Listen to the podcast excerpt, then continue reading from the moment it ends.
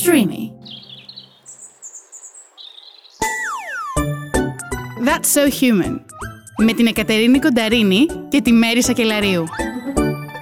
Γεια σας, είμαι η Εκατερίνη Κονταρίνη Και είμαι η Μέρη Σακελαρίου. και ακούτε το That's So Human. Σήμερα είναι τρελή μέρα, καταλαβαίνεις. δηλαδή, Ε, Είναι, είναι μια μέρα δύσκολη. Ε, τα, βάζω- τα βάλω τα χέρια πίσω από την πλάτη.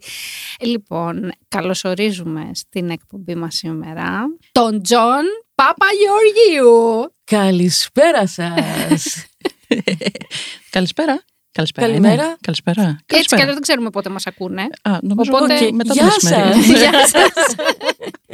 λοιπόν, ε, πρέπει να πεις τον κοιμισμένο Τζον.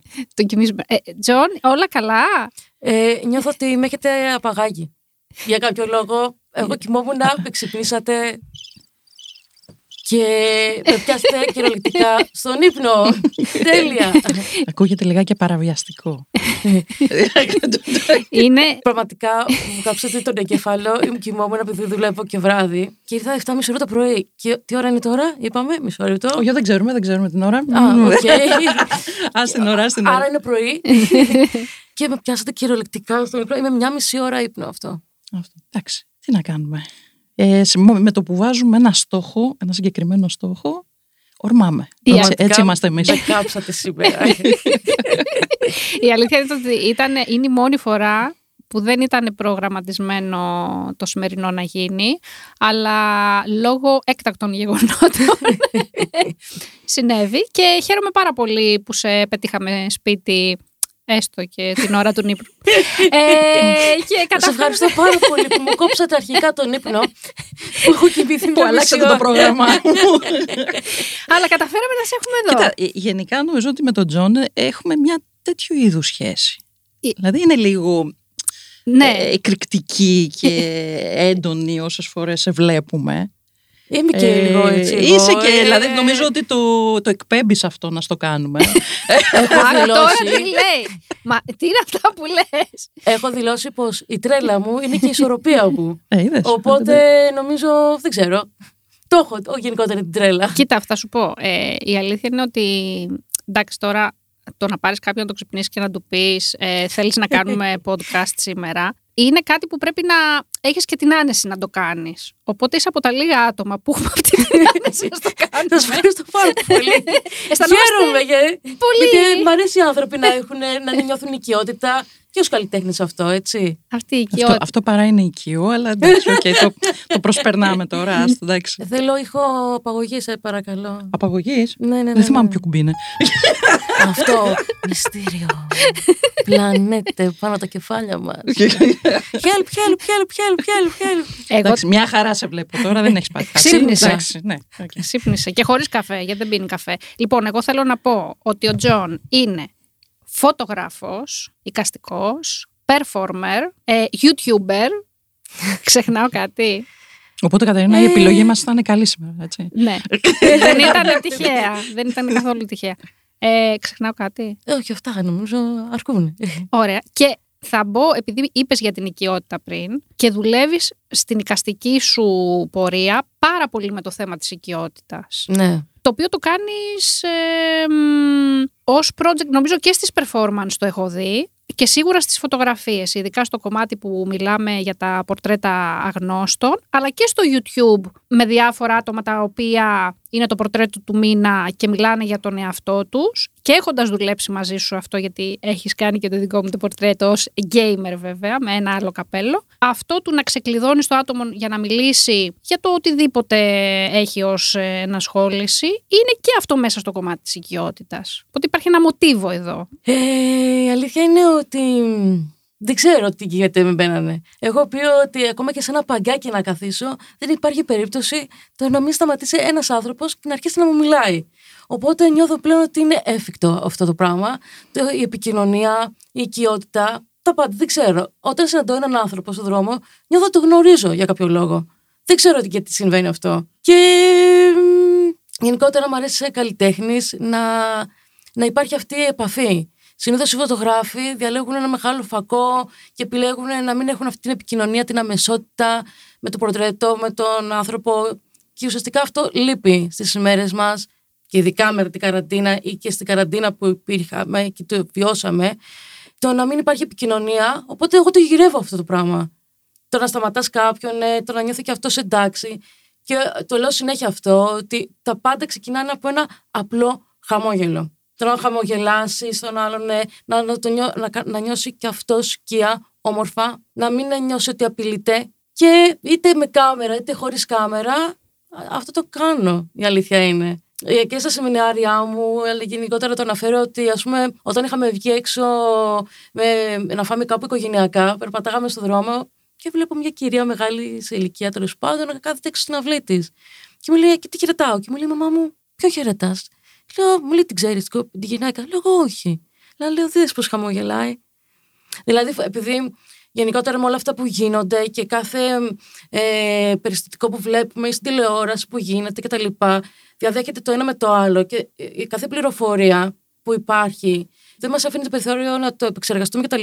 Υπάρχει περισσότερο φοβία πλέον. Mm-hmm. Οπότε είναι και πιο δύσκολο να συμπιστευτεί ο άλλος, είτε για να του μιλήσεις, είτε να του χαμογελάσεις, ή ακόμα καλύτερα να το βγάλεις με φωτογραφία. Ναι, αυτό που λες είναι πάρα πολύ δυνατό στην επαρχία, επειδή έχω καταγωγή και από νησί αλλά και από ορεινό χωριό. Και στις δύο περιπτώσεις είναι κλασικό το ότι ακόμα και αν δεν γνωρίζεις τους ανθρώπους, κατεβαίνοντας ας πούμε και πηγαίνοντας προς την πλατεία, τους χαιρετάς. Γεια σας, τι κάνετε, Γεια σας, τι κάνετε. Δεν είναι απαραίτητο ότι το ξέρει. Μπορεί να το ξέρεις φατσικά. Μπορεί να μην το ξέρεις το άτομο. Ε, αν το γνωρίζεις, μπορεί να κάτσεις και λίγο και μέχρι να κατέβεις στην πλατεία να έχεις, ας πούμε, μία ώρα περάσει μιλώντας στο δρόμο. Αλλά και ακόμα και αν δεν τους γνωρίζεις καθόλου, είναι το ευγενικό και το θέλεις κιόλας να είσαι σε αυτό το κλίμα. Και σε χαιρετάνε και τους χαιρετάς. Εδώ πέρα στην Αθήνα, επειδή τα πράγματα είναι πιο απρόσωπα, εντάξει, λογικό, δεν χαιρετάμε όταν πηγαίνουμε από την ομόνια στο Σύνταγμα τους πάντες. Παρ' όλα αυτά, όμως, αυτό που λες για το χαμόγελο, δηλαδή για την καλή διάθεση, ότι αν το βλέμμα, ας πούμε, περάσει και μείνει για λίγο, να μην, δηλαδή να υπάρχει αυτή η διάθεση η, η θετική στο, ναι. στο άλλο άτομο και όχι ότι σε κοιτάω να δω πώς είσαι η επικριτική. Και αυτό είναι ένας τρόπος ξεκλειδώματο φαντάζομαι και στη μέρη απευθύνομαι και σε σένα που φωτογραφίζετε, ότι υπάρχει με το φακό και λόγω του social media και τα λοιπά πάρα πολύ μεγάλος φόβος. Δηλαδή, αν με πάρει τώρα φωτογραφία που θα με ανεβάσει, τι θα γίνει και τα λοιπά. Και αυτό που λες ότι αν τον άλλον τον προσεγγίσεις με θετικό τρόπο και όχι απλά να πας να κάνεις τη δουλειά σου, να βγάλεις τη φωτογραφία και να φύγεις, ότι και ο άλλος είναι πολύ θετικός στο να ανταποκριθείς σε αυτό και να σου δώσει το OK. Να σου πω την αλήθεια ότι μέσα από τη φωτογραφία και αυτό που κάνω με τα πρωτοτέτα τους αγνώστους είναι ότι, OK, η κάμερα είναι ένα μέσο, αλλά από εκεί και πέρα υπάρχουν πράγματα που με κάνουν να, να, να εξελίζομαι και να με μαθαίνουν οι άλλοι. Δηλαδή, αν δεν θέλει να τη φωτογραφίσω, ε, στέκομαι στο ότι αυτός ο άνθρωπος εκείνη τη στιγμή αφιέρωσε λίγο χρόνο για να μου πει κάτι. Οπότε θα να ακούω μέσα από αυτή τη διαδικασία. Ε, οπότε για να καταλάβουμε έτσι και, και για τα παιδιά που μας ακούνε, η αμεσότητα και ο δικός σου χαρακτήρας είναι αυτό που... Δηλαδή θα κάτσεις έτσι και αλλιώς στον άνθρωπο αυτό που έχεις συναντήσει εκείνη την ώρα, άσχετα από τη φωτογραφία. Δεν έχει να κάνει μόνο με το δικό μου. Το νιώθω βασικά ότι ο κόσμος το έχει ανάγκη αυτό. Φοβόμαστε. Ναι, ναι, αυτό, αυτό, ναι, αυτό δηλαδή, άμα δεις τα πρόσωπά τους και τα λοιπά και αυτά, ε, ο κόσμος το έχει χάσει αυτό. Είναι κάτι το οποίο το έχεις και εσύ ανάγκη. Γιατί καμιά φορά ξέρεις αυτό που εκπέμπουμε και αυτό που κάνουμε έχει ένα τέτοιο κομμάτι επειδή, δικό μας. Ε, επειδή με έχει ξαναρωτήσει στο, στο παρελθόν αυτή την ερώτηση και την είχα σκεφτεί πάρα πολύ, λέω γιατί το γίνεται αυτό; Δεν σου κρύβω ότι ένα τέτοιο συνέστημα είναι ότι δεν ξέρω γιατί μου βγαίνει, αλλά θέλω να βλέπω τους ανθρώπους καλά. Και αυτό το δευτερόλεπτο που φαίνεται στο χαμόγελό τους, που σηκώνει το μάτι και απλά ανοίγει και βλέπεις ένα δευτερόλεπτο στιγμή, ένα touch. Αυτό είναι η μαγεία. Κοίτα, το, στην κάνω αυτή την ερώτηση, δεύτερη φορά, επειδή σε έχω δει και σαν άνθρωπο, δηλαδή ακόμα και αυτά που σηκώνεις στα social, είναι πολύ τρελά πράγματα, είναι πολύ χαρούμενα. Δηλαδή νομίζω ότι η σύνδεση, τώρα έτσι δική μου καθαρά ερμηνεία φυσικά, είναι η χαρά, να συνδεθείς με τη χαρά με τον άλλον. Γιατί και το χαμόγελο είναι ένα είδος. Αυτό που λες για τη σύνδεση ε, είναι πολύ σημαντικό με τι θέλεις να συνδέεσαι με τον άλλον. Και πόσο μάλλον ένας καλλιτέχνης και δε φωτογράφος. Χωρίς να θέλω να πω ότι μία δουλειά είναι καλή και η άλλη είναι κακή. Βλέπουμε πολλούς φωτογράφους που κάνουν πορτρέτα στο δρόμο, τα οποία θέλουν να είναι τελείως αυθόρμητα, ίσως ο α- το άλλο άτομο να μην έχει πάρει καν χαμπάρι ότι τους φωτογραφίζει. Έτσι. Συγγνώμη που θα σε διακόψω. Ναι. Αυτό πραγματικά δεν μου αρέσει καθόλου. Ναι, Είναι εσύ έχεις, όμως μια- δικό μου. έχεις τέτοιο, άλλη, γιατί είναι- τελείως άλλη προσέγγιση. Μου εσύ. έχει τύχει και εμένα να με φωτογραφίσουν στο δρόμο τυχαία και στα γενέθλιά μου να μου στέλνουν χρόνια πολλά και με φάση πότε έγινε, γιατί με φωτογράφησες, γιατί το ένα το άλλο. Και μου λέει, και εκεί ένιωσα περίεργα. Οπότε είναι σαν να παίρνουν και τη κατάθεση τους ότι ξέρεις, θα σε φωτογραφίσω και άμα θέλει θα του στείλω και τις φωτογραφίες. Αλλά δεν είναι μόνο όπως είπα η φωτογραφία. Είναι η επαφή, η, όλη η επικοινωνία. διαδικασία. Ότι Ναι, Α, ακριβώς. την, ας την, φωτογρα- την κάμερα στην άκρη. Αν ο άλλος δεν, είναι- δεν έχει όρεξη να μιλήσει, δεν θα μιλήσεις. Αλλά θα το ακούσεις. Εγώ έχω την αίσθηση, επειδή ασχολείσαι και με την performance, ότι αυτό που κάνεις, έτσι όπως μου το περιγράφεις τώρα, είναι και performance παράλληλα.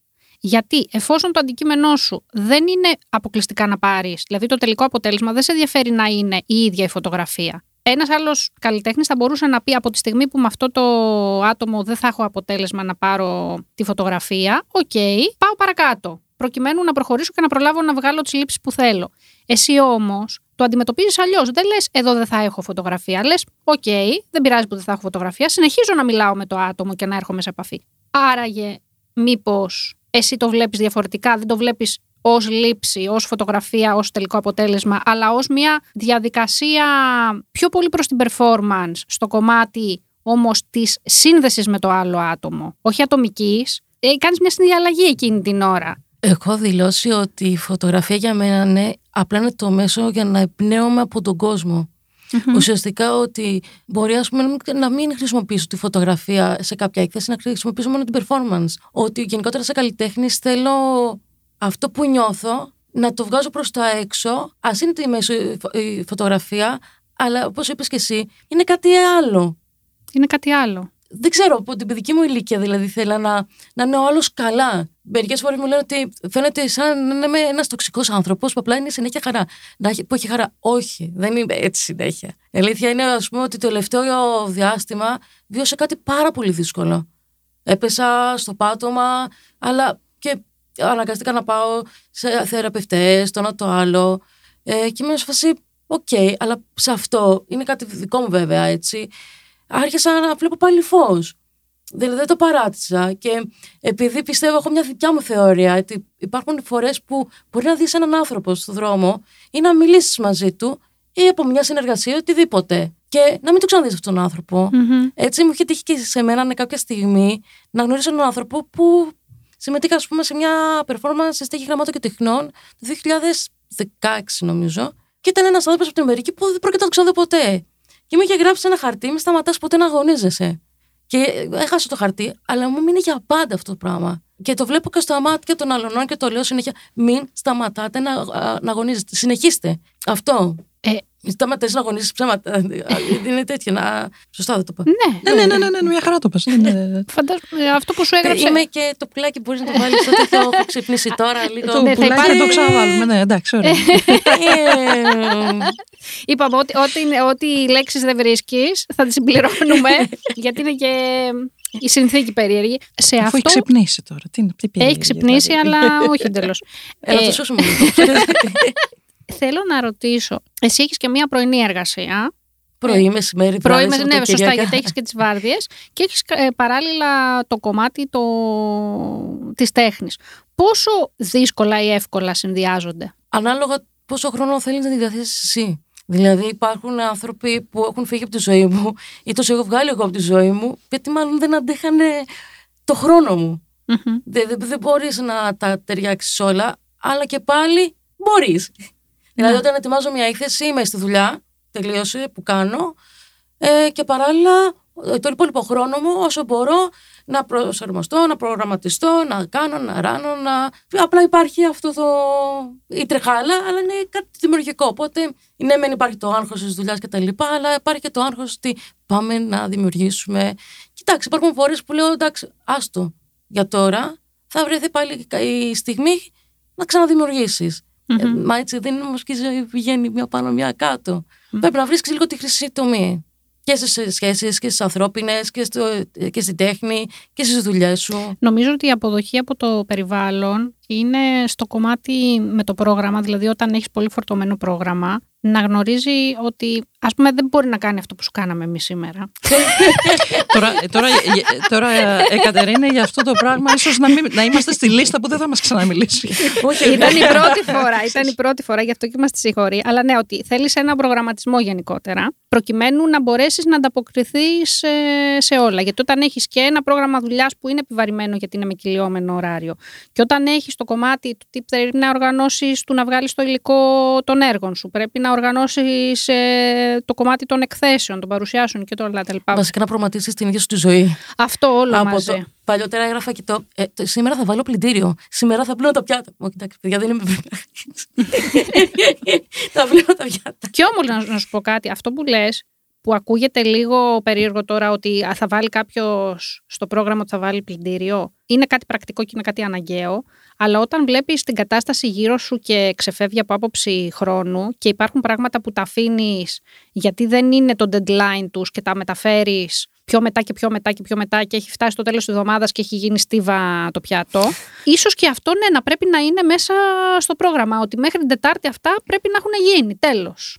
Ε, ισχύει. Κοίτα τώρα, μια και μιλάμε για πρόγραμμα. Έχεις βάλει στο πρόγραμμά σου ότι 21, 22 και 23 Απριλίου κάνεις έκθεση, ε; Τώρα να μιλήσω ειλικρινά.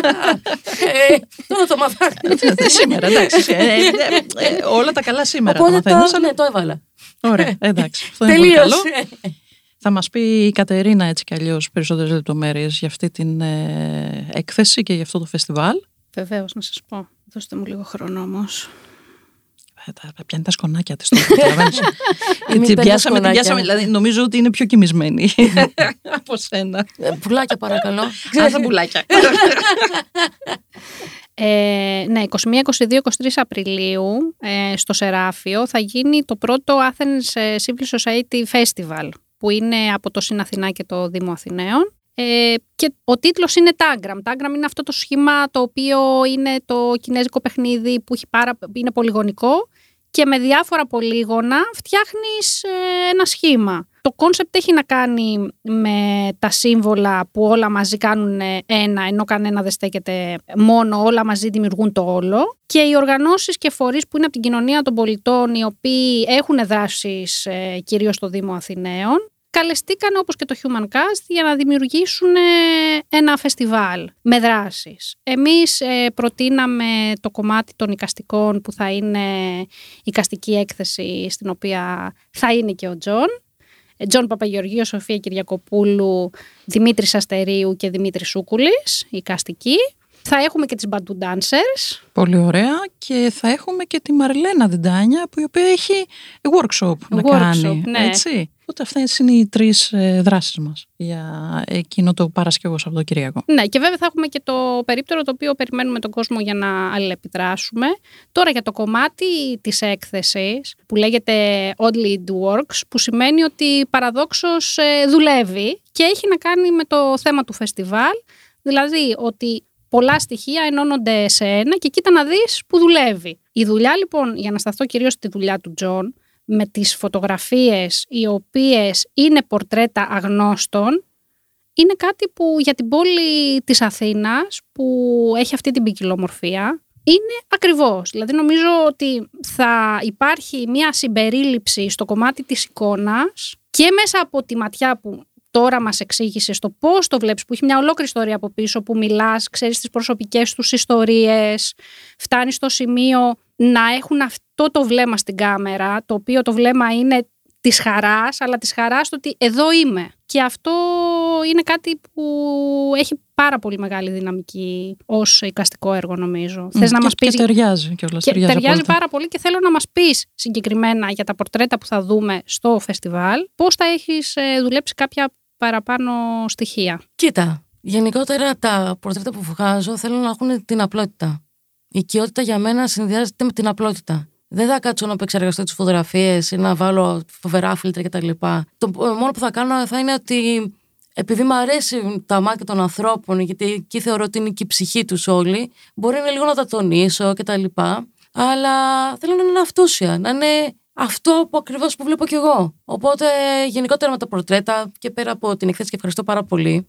Με αυτό παίζω. Με την απλότητα, με την ανθρωπιά. Και εκείνο που κατάλαβα ότι περισσότερο έχω να κάνω με το ανθρωπιστικό στοιχείο. Ε, ότι έχουμε να δούμε τον άνθρωπο. Όταν ήμουν πρόπερση, νομίζω, σε ένα φεστιβάλ και παρουσίασα κάποιες φωτογραφίες, ερχόταν ο κόσμος και μου έλεγε: Έχεις πάει σε όλα αυτά τα μέρη; Όχι, τους λέω. Πλατεία Βικτόριας, Δετοάριο, Φλίσβο.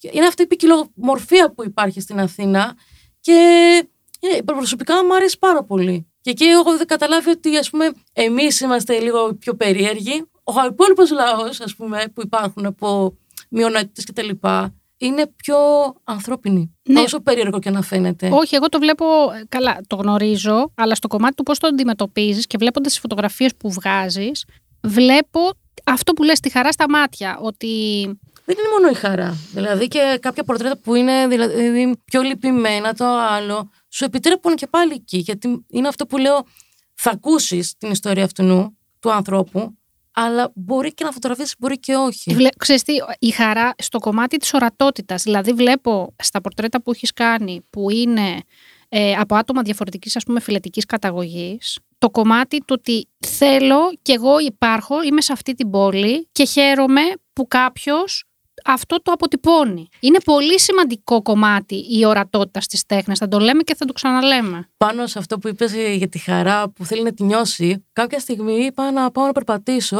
και πήγα τρία-τέσσερα τετράγωνα πιο κάτω στο σπίτι μου. Και όπως περπάταγα, είδα παιδιά σε ένα διαμέρισμα σε παράθυρο μια φωτογραφία μου. Και έπαθα σοκ. Τον είχα φωτογραφίσει τον άνθρωπο αυτό και τον είχε βάλει στο τοίχο του. Και πραγματικά λέω, κοίτα να δεις. Αυτό, δηλαδή, λίγη χαρά την είχε τοποθετήσει, γιατί την είχα συναντήσει τον άνθρωπο μετά και τον είχα δώσει φωτογραφία. Καλά, αυτό είναι ένα άλλο που, που κάνει. που κάνεις, ναι. που μπορεί να έχεις πάει κάπου και να έχεις φωτογραφίες και να ξέρεις ότι. Εντάξει, όχι τυχαία στον δρόμο, αλλά να ξέρεις που μένει το άτομο και να πας μετά από καιρό που την έχεις τυπώσει τη φωτογραφία να τη δώσεις. εντάξει, αυτό δεν το. Είναι η ιστορία τρελή, ε, έτσι. Ποιο τρελή. Εδώ έψαχνα να βρω ε, στην Πάργα μια γιαγιά ε, για να τη δώσω τη φωτογραφία που είχα τραβήξει το προηγούμενο καλοκαίρι. Και αλλά τη βρήκα. Τη βρήκα και της την έδωσα. Ε, πρέπει να πήρε μεγάλη χάρη. Χάρηκε. Δεν με θυμόταν βέβαια. αλλά, αλλά εντάξει. Δεν πειράζει. Θα, θα, θα, την είδε τη φωτογραφία πάντως και ε, ναι, ναι, ναι, ναι. Μου λέει γίνεται διάσημη. Ναι, ναι, ναι, γίνεται. Γιατί είχα πει ότι είχα κάνει την έκθεση με πρωτότε και τα λοιπά. Και ότι ήταν εξώφυλλο στην αφήσα μου. Και λέει Έγινα διάσημη. Την γλυκούλα. Εντάξει, κοίταξε. Έχεις μια πώς να το πω, δηλαδή δημιουργείς πρώτα την πρώτη επαφή και μετά συνεχίζεις και τη μεταδίδεις όταν θα ξαναπάς αυτόν τον άνθρωπο. Δηλαδή, εντάξει, δεν ξέρω αν έχει γίνει όλες τις φορές να oh, την πας. Εντάξει, μπορεί να, οι συνθήκες να μην το επιτρέπουν, αλλά το γεγονός ότι θα ξαναπάς και θα τον δεις αυτόν τον άνθρωπο και θα δώσεις φωτογραφία, ξανά. Ξέρεις, η επαφή επανέρχεται. Γελάω γιατί υπάρχουν φορές που περπατάω στον δρόμο και λέω κάτι μου θυμίζει. Και λέω, Όχι, τον έχει φωτογραφίε αυτό, ναι. Αλλά εντάξει, δεν μπορείς να θυμάσαι όλες αυτές τις φωτογραφίε και αυτά. Εντάξει, η αλήθεια είναι ότι η Αθήνα έχει μια φοβερή ποικιλομορφία. Δηλαδή, αυτό σου δίνεται η, η ευκαιρία να από στενό σε στενό να αλλάζει το τοπίο, να αλλάζει ο άνθρωπος, να αλλάζει η φυσιογνωμία, να αλλάζει η έκφραση, το συνέστημα. Και αυτή είναι η ομορφιά είναι τρομερό. Της. Και αυτή είναι η ομορφιά της. Και νομίζω ότι αυτό που είναι που πρέπει να αποτυπωθεί και στα μίντια το ότι εφόσον η Αθήνα, παραδείγματος χάρη και άλλες πόλεις, αλλά ας πούμε και την Αθήνα, όταν βγαίνεις από την πόρτα σου, συναντάς όλη αυτή την ανθρώπινη ποικιλομορφία, πώς είναι δυνατόν όταν ξαναμπαίνεις μέσα και κλειδώνεσαι να φοβάσαι; Μήπως είναι γιατί δεν υπάρχει η ορατότητα στα μίντια, ότι δεν υπάρχει ορατότητα στις καλλιτεχνικές παραγωγές, ότι έχουμε μάθει μόνο μέσα από τις ειδήσεις, δηλαδή το βλέμμα μας, αντί να είναι στο τι γίνεται έξω, ο γείτονά μου ε, είναι μία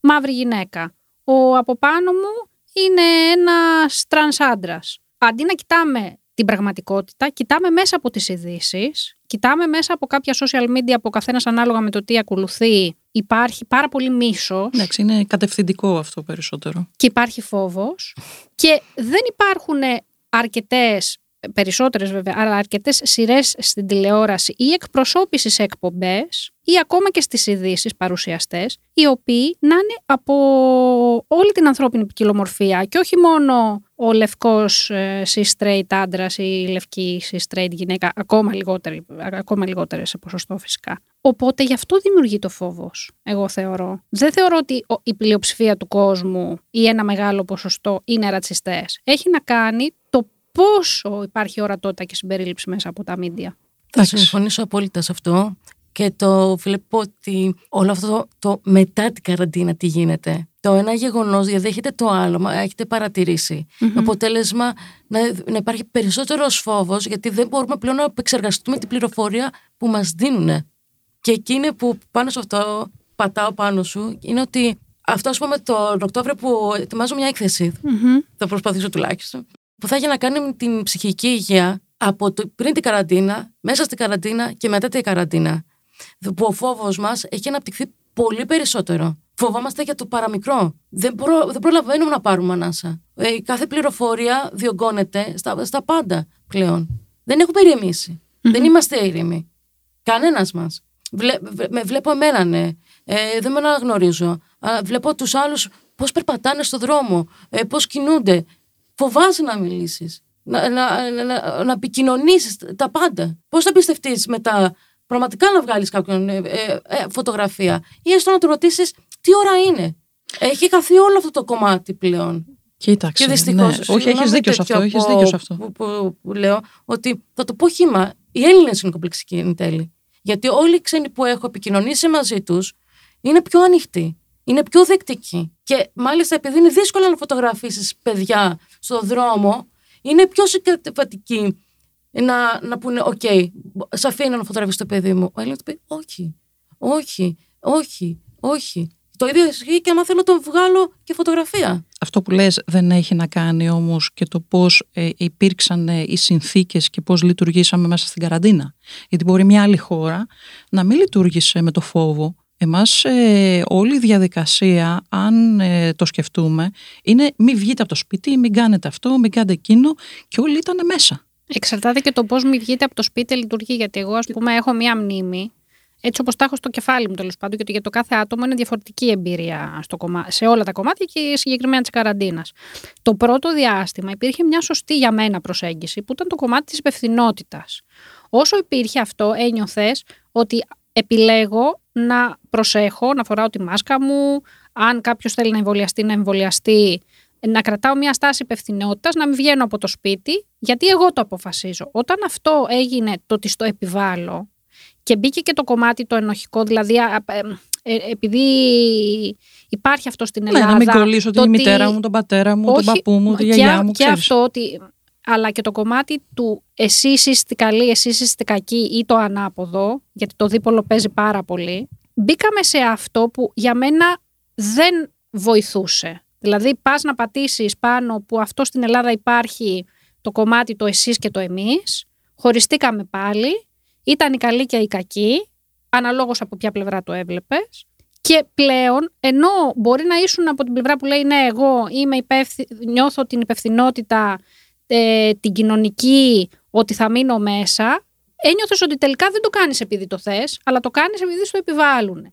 Και όλο αυτό δημιούργησε μια κατάσταση η οποία ψυχολογικά νομίζω ότι πολύ κόσμο τον κατέβαλε. Πόσο μάλλον και ανθρώπους που ήταν ήδη με μια επιβάρυνση και αυτό τους οδήγησε στο να κλειστούν ακόμα περισσότερο. Το έχουμε ξαναπεί αυτό το θέμα. Ε, υπάρχουν άνθρωποι που ακόμα δεν έχουν βγει από τα σπίτια τους. Ισχύει.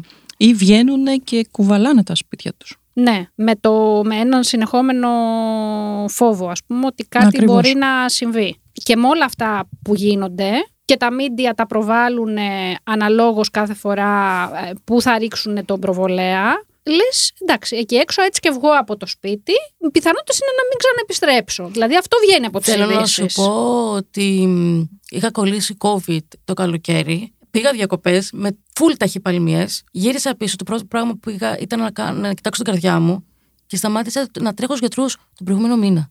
Μμμ. Έβγαινα στον δρόμο και τρεμά. που εγώ ε, λόγω της δουλειάς που κάνω. Γιατί Να το κάνουμε δουλεύω- συγκεκριμένο. Πήγες διακοπές αφού πέρασες τον COVID. Ναι, Για- εννοείται. γιατί, γιατί ξέρεις Ναι, ναι. πώ το Ακούστηκε έπαιρνε. λίγο. Κόλλησα ακόμη και πήγα διακοπές. Ε, τώρα μπορεί να βάλεις και ένα τα πουλάκια, ξέρεις, είναι και το. Όχι, εγώ θα υπνοτής- βάλω το. Θα σε έχω κολλήσει όλους COVID, παιδιά, ξέρεις, όχι Παναγία. Ε, μου, μου ακούσει τον ήρμο. Γύρισες και ακόμα έχεις Ναι, θέματα. α- Έκανες αυτό. εξετάσεις και πήρε Και πήρε αυτά πολύ καιρό. που είχα δηλαδή διωγγωθήκανε. Και έβλεπα φόβο, έπαθα- πάθαινα κρίση πανικού. Και λέω τώρα, πάθαινα που πάθαινα, αυτό γίνανε σε μέγιστο βαθμό. Και τώρα που αρχίζω και σιγά σιγά συνέρχομαι και τα λοιπά και τα αντιμετωπίζω, βλέπω ότι hm, εγώ γίνομαι καλά, αλλά όλος ο κόσμος δεν είναι το ίδιο να, σου- να συμπεριφερθεί και να, να τρέξει, να δει τον εαυτό του, να σώσει ό,τι μπορεί να σώσει. Μμ. Οπότε είμαστε λίγο όλοι φευγάτοι. Ακριβώς, και δεν ξέρω ακριβώς, κατά ναι. πόσο αυτό πότε θα σταματήσει. Και εκεί είναι που προετοιμάζω μια έκθεση, γιατί τα έχω όλα πλέον. Και λίγο σαν αιμονικός άνθρωπος κτλ. Τα, τα έβαλα μέσα σε ένα blender του μυαλού και τα έβαλα όλα κάτω να δούμε τι μπορούμε να κάνουμε. Οπότε δεν- σιγά σιγά δημιουργούμε μια ομάδα και θα προσπαθήσω να κάνω μια έκθεση για την Παγκόσμια Μέρα Ψυχικής Υγείας, που είναι 11 Οκτωβρίου νομίζω, Μμμ. που θα μιλήσουμε για όλα αυτά. Πολύ σημαντικό αυτό στο κομμάτι της. Πολύ ωραία ιδέα. Τι άλλο κάνεις αυτό το διάστημα; Ξαναβρίσκω τον εαυτό μου αρχικά. Α, αυτό είναι πάρα πολύ ωραίο. Συνεχίζω στο κανάλι μου τα πορτρέτα του μήνα, που ουσιαστικά μέσα από αυτό είναι κάτι παρόμοιο που κάνουμε με τα πορτρέτα των αγνώστων. Έτσι όπως ε, σταματάω στον δρόμο και μιλάω ε, με κάποιον και το γνωρίζω εγώ προσωπικά. Πάω να δημιουργήσω και αυτή τη στήλη, η οποία θα γνωρίζουμε κάθε μήνα έναν άνθρωπο και θα μιλάει για τη δουλειά του ή και όχι. Φερρυπίν, ας πούμε, τα Χριστούγεννα ντυθήκα Άγιος Βα- ε, ντυθήκα Άγιος Βασίλης και είπα παιδικό παραμύθι. Α, Και- Έχουμε τέτοιο βιντεάκι; Ναι. Α, τέλεια. Το, δεν το- πες μας στο YouTube το κανάλι σου. Ε, Τζέκα το Παυλεών Παπαγεωργιού. Τέλεια. Και πόσα βίντεο περίπου, αν θυμάσαι, έχει εκεί μέσα; Έχει διάφορα, δηλαδή. Σε κάνω αριθμό; Και... Δεν θυμάμαι. Είναι Η πάρα αλήθεια. πολλά. Πόσα χρόνια το κάνεις τώρα αυτό; Το πρώτο μήνα πάει, είναι ένα μισή χρόνο. Οπότε και κάθε πότε περίπου ανεβάζεις; Κάθε μήνα. Κάθε μήνα. Οπότε καταλαβαίνετε ότι είναι πολλά. και, πια, και πιάνει ολόκληρο πα- πα- πάρα πολλούς ανθρώπους, διάφορους. Δηλαδή, αυτό το μήνα θα κάνω ένα πορτρέτο, του- το πορτρέτο σε έναν κύριο που κάνει αστεροφωτογραφία. Τέλειο. Και Με είναι ενδιαφέρει σούπερ. αυτό. Ναι, είναι, είναι περίεργο, είναι ωραίο. Πώς, ε, θε- θέλω λεπτομέρειες πάνω σε αυτό. Θα σου περιμένω να το Όταν, κάνω ε, και θα πεις και εσύ και θα το δεις. Όταν γίνει. Εγώ έχω Και πει. περιμένω το δικό μου πορτρέτο, γιατί είχε γίνει μια. Τώρα εδώ γελάμε, έτσι.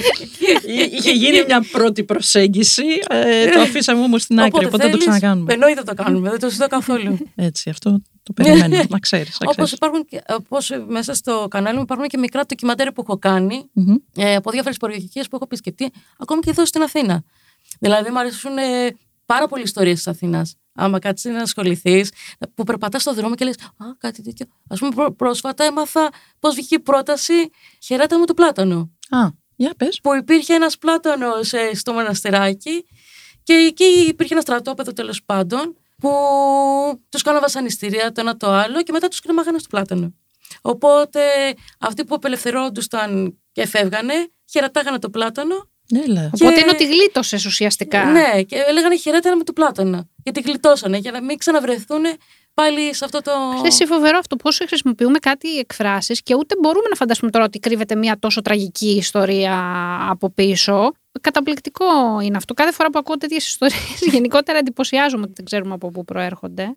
Έχει πάρα πολύ ενδιαφέρον η όλη διαδικασία και πώς γενικότερα προσεγγίζεις, αλλά θα ήθελα προς το τέλος να σου κάνω μια άλλη ερώτηση. Μας έχεις πει τόση ώρα πώς προσεγγίζεις. Θα ήθελα να μας πεις και πώς σε προσεγγίζουν.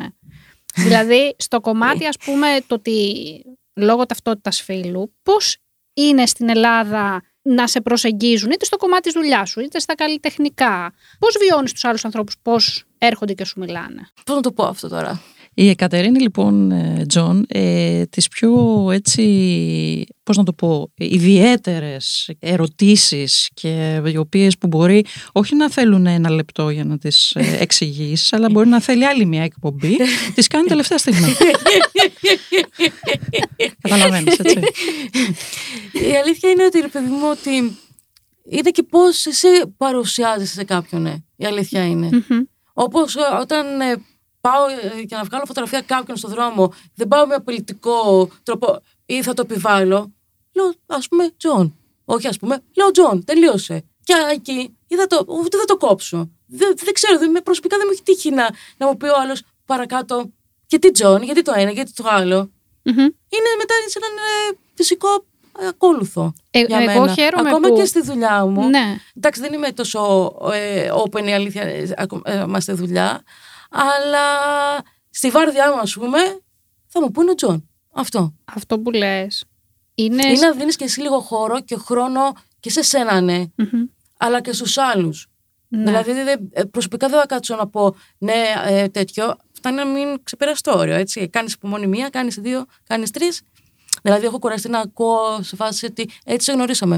Δεν είναι δικό μου πρόβλημα πλέον; Είναι δικό σου πρόβλημα. Αυτό που λες είναι τόσο σημαντικό. Γιατί τελικά βλέπεις ότι από καινούρια άτομα, μιλώντας με, με τρανς άτομα, από καινούρια άτομα που κάνεις μία γνωριμία και που στην τελική δεν είναι οι δικοί σου άνθρωποι, δεν είναι οι φίλοι σου που τους έχεις ας πούμε από τα παιδικά σου χρόνια. Τώρα δεν μιλάω για σένα, μιλάω γενικά. Μπορεί να τους είναι πάρα πολύ εύκολο και ενώ είναι εκτός κοινότητας να ανταποκριθούν είμαι ο ή είμαι η, οκ, το υπάρχει αποδοχή και σε άτομα που μπορεί να έχεις και σχέσεις είτε φιλικές είτε οικογενειακές με αυτό το ότι εγώ σε γνώρισα έτσι να συνεχίζουν να έχουν μια κακοποιητική Συμπεριφορά. συμπεριφορά τελικά απέναντί σου. Αλλά αυτό είναι καταπληκτικό. ξέρεις κάτι και δηλαδή και εμ, ας πούμε και στην την οικογένειά μου το είδα ε, εντάξει η δικιά μου οικογένεια είναι λίγο της αποδοχής από το πρώτο δευτερόλεπτο δηλαδή στο coming out που έκανα ούτε καν εγώ το έκανα οι αδερφίες μου το καταλάβανε ε, για μένα ναι όταν ξεκίνησα ας πούμε ε, σαν λεσβία οπότε δεν ξέρω για τις οικογένειες πώς πάει και τα λοιπά αλλά δεν ξέρω εγώ το Εντάξει, τη βλέπω δική σου εμπειρία. Τη δική σου Ναι, εμπειρία ναι, μας ναι. λες. Αυτό Ναι. δεν σημαίνει ότι Ναι. όλα τα τρανς άτομα ή όλα τα ΛΟΑΤΚΙ άτομα έχουν την ίδια εμπειρία. Ναι, σίγουρα δεν το συζητώ. Απλά ε, νιώθω λίγο μέσα λογικά τυχερός που η οικογένειά μου μου έχει υποδεχτεί, που ε, και στη δουλειά, ότι δεν υπερβαίνω. Δηλαδή, σε όλα αυτά τα χρόνια που αποκαλούμε Τζον, να με έχουν ρωτήσει δύο άνθρωποι με άσχημο τρόπο για το ένα το άλλο. Οι υπόλοιποι θα έρθουν με πολύ διακριτικό τρόπο ε, και μετά εγώ το συνεχίζω γιατί είναι ωραίο να τους εξηγείς. Και φυσικά εννοείται να τους πεις, ε, δεν έχει, ας πούμε, θα με ρωτήσουν, δεν έχεις πάει ας πούμε, με άντρα ή δεν έχεις. Λέω, εσύ δεν θα θέλεις να πας, λέω, με άντρα ή τε- με γυναίκα, το αντίστοιχο τέτοιο. Οπότε λέω, ότι είναι το ίδιο για σένα, είναι και το ίδιο για μένα. Ναι. Η πιο απλή απάντηση είναι αυτή. Γιατί τον άλλον το βγάζεις κατευθείαν από αυτό το τρυπάκι, όπως λες, που ε, είναι, είναι βέβαια παρεξηγήσιμο, για- αλλά δεν το σκέφτεται. Και εκεί κατευθείαν, αν του κάνεις την ίδια ερώτηση, λέει: Όχι, ναι, τώρα τι βλακία ρώτησα. Εσύ θα, πει, θα πήγε, θα δοκίμαζες, ας πούμε, και λέει: Όχι, αλλά τότε γιατί Δεν το σου- προτείνεις σε μένα. Δεν σου κρύβω δηλαδή ότι μου λένε ε, Εγώ σε έχω μάθει με έτσι να σε λέω. Και λέω, συγγνώμη, σου κάνω μια ερώτηση. Ειδικά να έχει και παιδιά. Λέω, αν το δικό σου παιδί γυρίσει και σου πει τέτοιο ότι είναι γκέι, ότι είναι λεσβή κτλ. Τι θα κάνεις; Σιωπή. Ε, λέω, Γεια σου. Χάρηκα. Bye. Και φεύγω. Ναι. Του έβαλες το σποράκι και εξαφανίζεσαι.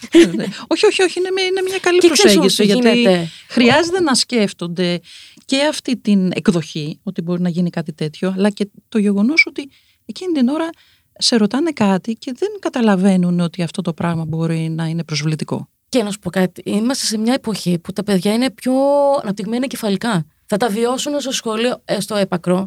Θα ζήσουν άλλα πράγματα από αυτά που ζούσαμε εμείς. Δηλαδή, και εγώ στη δικιά μου γενιά ζήσαμε άλλα πράγματα. Είναι πιο. ε, όχι ελεύθερα, ε, τώρα θα έλεγα. Είναι πιο. Συνειδητοποιημένα, Μπράβο, νομίζω. αυτό. Α πούμε, τα, τα μικρά παιδάκια με φωνάζουν Τζον. Είναι πιο εύκολο για αυτούς να, να σου πούνε Τζον ή το ένα το άλλο. Οι μεγάλοι έχουν το πρόβλημα, όχι τα παιδιά. ας Εντάξει, οι πούμε. προκαταλήψεις και τα στερεότυπα είναι μεγαλώνοντας, οπότε ναι, Το οι, ξέρω. οι, οι μεγάλοι είναι αυτοί που τοποθετούν επι- συνήθως επίσης να τα πω στεγανά. ότι για το κομμάτι, επειδή κάποιος που μας ακούει μπορεί να πει ναι, οκ, αποδέχονται, που κι εγώ αυτή την αίσθηση έχω, ότι τα παιδιά αποδέχονται περισσότερο από τους μεγάλους. Αλλά να, υπάρχει bullying στο σχολείο. Bullying στο σχολείο υπάρχει, ναι, και είναι πολλά τα φαινόμενα, αλλά θεωρώ ότι το bullying αρχίζει μέσα από το σπίτι και καταλήγει στο σχολείο. Οπότε τα παιδιά τα οποία θα δείξουν αυτό το χαρακτήρα και θα είναι ας πούμε θα κάνουν ομοφοβικά ή τρανσφοβικά σχόλια στο σχολείο ή χονδροφοβικά σχόλια στο σχολείο κάτι έχουν ακούσει. Αν όχι 100% δηλαδή, δεν λέω ότι ο γονιός πήγε και τους είπε. Λοιπόν, όταν βρει, ε, βλέπεις ένα παιδί το οποίο έχει ε, περισσότερα κιλά από σένα, θα του μιλάς άσχημα. Προφανώς και δεν μιλάω για κάτι τέτοιο. Όμως, όταν θα ακούσουν ε, Ένα τη μαμά σχόλιο. ή τον μπαμπά να κάνει ένα σχόλιο, Αχ, πώς βγήκε αυτή έτσι στην τηλεόραση, καλά δεν βλέπει τον εαυτό της κτλ. Αυτό το παιδί το απορροφάει και μετά θα το βγάλει στο σχολείο. Οπότε αυτά πρέπει λίγο να προσέχουμε. Εντάξει, Και μην ξεχνάς, Κατερίνη, ότι έχει να κάνει. Τώρα έχει μπει, έχουν μπει και τα social μέσα. Έτσι. Δεν είναι μόνο οι γονείς πια. Και το ναι, αλλά οικογενειακό μιλάω, περιβάλλον. μιλάω και έτσι. για τα παιδιά του δημοτικού. Γιατί βλέπουμε πλέον bullying και στο δημοτικό. Και σίγουρα μετά στο γυμνάσιο, αλλά και τα social που ακολουθείς έχουν να κάνουν με τις καταβολές που έχεις. Όπως κατάλαβες, Τζον, ε, αυτό μπορεί να πάρει πάρα πολύ ώρα. Το ξέρω. λοιπόν, οπότε λέω να κλείσουμε σιγά σιγά για να μπορέσουμε να σε πάμε σπίτι και να ξανακοιμηθείς. Γιατί Δεν η το χάρηκα. Κατερίνα μπορεί να το κρατήσει πολλή ώρα. και να πας Εντάξει, κατευθείαν το ξέρεις, βράδυ έτσι. για δουλειά. Ότι θα πέσω να κοιμηθώ και θα, θα είναι σαν ένα όνειρο όλο αυτό. Δεν λέω, πήγα, έδωσα συνέντευξη. Θα μας Τι πάρεις έγινε; αύριο τηλέφωνο τύπου ή όταν βγει η Ρε, κουμπί. είσαστε, ε, ήρθατε. και ξυπνάει ξαφνικά. Λοιπόν, Ξύπνησα.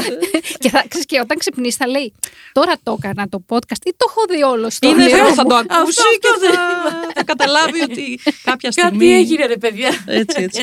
Ε, εμείς να σε ευχαριστήσουμε πάρα πολύ. ε, Εγώ τώρα να σα ευχαριστήσω για- που με ξυπνήσατε, που με φέρατε ένα ώρα το μαλλί έτσι. Εντάξει, Όχι, το, δεν- το καλό είναι ότι δεν φαίνεσαι. Χαίρομαι. Εδώ. Ακούγεσαι μόνο και έχεις και πάρα πολύ ωραία φωνούλα. Ε, λοιπόν, σε ευχαριστούμε πάρα Και εγώ πολύ ευχαριστώ που πάρα πολύ. ήσουν εδώ. Θα δείτε δουλειά του, του Τζον 21, 22, 23 στο Σεράφειο. Σας περιμένουμε. Και τον Οκτώβριο, φυσικά. Και τον Οκτώβριο, Το, το ε. κρατάμε αυτό. Να είμαστε Έτσι. πρώτα καλά και βλέπουμε. Θα είμαστε, θα είμαστε. Λοιπόν, είμαι η Μέρη Σακελαρίου Και είμαι η Κατερίνη Κονταρίνη. και ακούσατε That's So Human.